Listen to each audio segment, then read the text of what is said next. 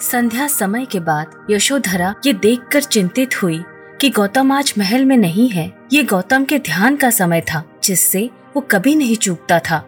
जैसे ही वो सेवक को बुलाने वाली थी, गौतम ने कक्ष में प्रवेश किया। वो विचारों में डूबा हुआ था। यशोधरा की आवाज़ उसे सुनाई ही नहीं दे रही थी। यशोधरा ने उसके कंधे पर हाथ रखा, लेकिन वो उसे सिर्फ़ घूरता ही रहा। यशोधरा ने जाना कि उसके पति का फिर से किसी बात से ध्यान विचलित हो गया है। उसने इसके बारे में पूछताछ की, लेकिन गौतम अपनी भावनाओं को शब्दों में व्यक्त नहीं कर पाया। वो बहुत भावुक हो गया था।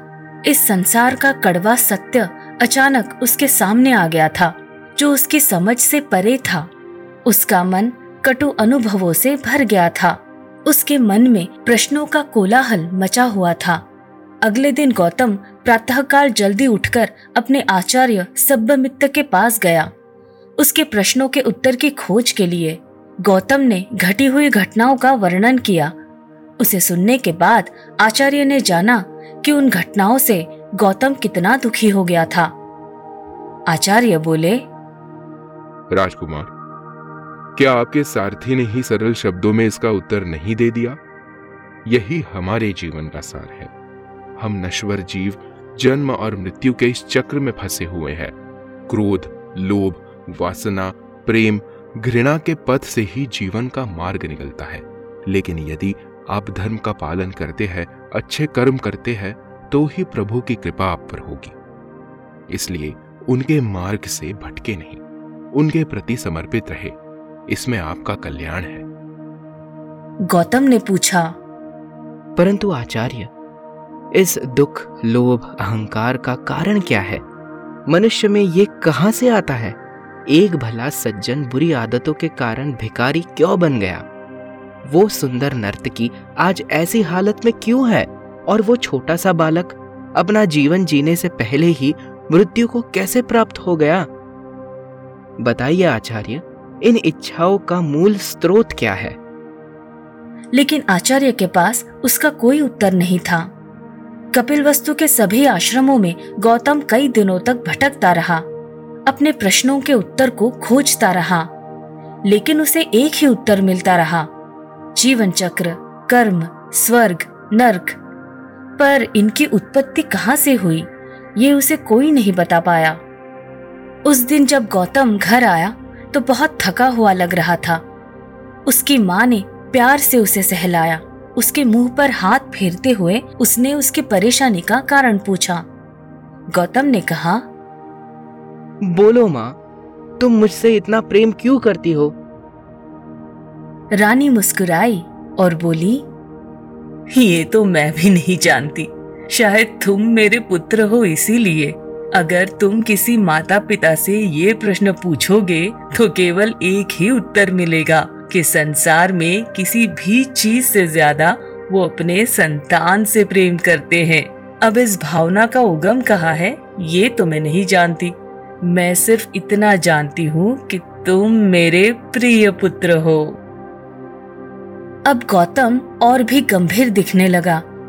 परेशान गौतम के प्रश्नों में अब और वृद्धि हो गई थी। राजा शुद्धोदन राज्य में वापस आ गए थे। जब उन्हें पता चला कि गौतम बाहर की दुनिया देख आया है तो वो बहुत संतप्त हुए। लेकिन मंत्री ने उन्हें समझाया कि गौतम को आजीवन तो कारावास में नहीं रख सकते थे। देर सवेर उसे सच्चाई का पता चल ही गया होता। उस रात राजा को नींद नहीं आ रही थी। कक्ष के बाहर पहरेदारी कर रहे सैनिकों की दबी हुई आवाज़ें उन्हें सुनाई दे रही थी। रात का अंधेरा देख ऐसा लग रहा था कि सूर्योदय होने में अभी काफ़ी समय बाकी है। वो बेचैनी में शैया से उठकर मन को शांत करने के लिए कक्ष के अंदर चलने लगे। कक्ष के दीप अब बुझने लगे थे। रानी ने राजा के अच्छी नींद के लिए सुगंधित ज्योति जलाई थी। लेकिन आज की रात बड़ी ही उदास लग रही थी। चलते चलते राजा कक्ष के बाहर आ गए। चकित सैनिकों ने असमंझ में महाराज का अभिवादन किया। पर राजा अपने ही विचारों में डूबे हुए थे। आगे जाकर वो महल के दालान में आए, जहाँ सिंहासन रखा था, जहाँ वो बैठकर जनता की समस्याओं का समाधान किया करते थे, लेकिन आज वो खुद की समस्या का समाधान नहीं ढूंढ पा रहे थे। अपनी विवशता पर कभी वो गुस्सा होते या कभी हंस पड़ते। और आगे बढ़कर वो राजभवन के बड़े बरामदे के निकट पहुँचे। खिड़कियों से आने वाली ठंडी हवा ने उनकी बेचैनी को थोड़ा कम कर दिया था। बरामदे से निकलकर वो एक विशाल छज्जे में आकर पहुँचे। चलते हुए वो अचानक रुक गए। वहाँ का दृश्य देखकर उनके सीने में हल्का सा दर्द उठने लगा। वो स्तब्ध हो गए। उनके सामने उनका प्रिय पुत्र गौतम खड़ा था। गौतम अपने हाथों को मोड़े अपने निचले होठ को अपने दांतों के बीच दबाकर गहरी सोच में डूबा था।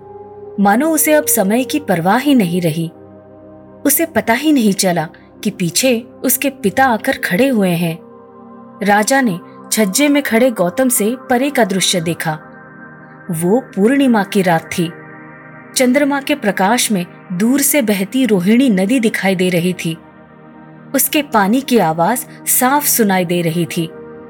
सारा राज्य नींद में लीन था।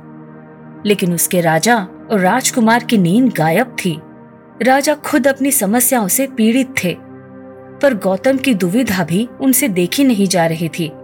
असित मुनि की भविष्यवाणी राजा के कानों में फिर से गूंजने लगी। सन्यासी या सम्राट?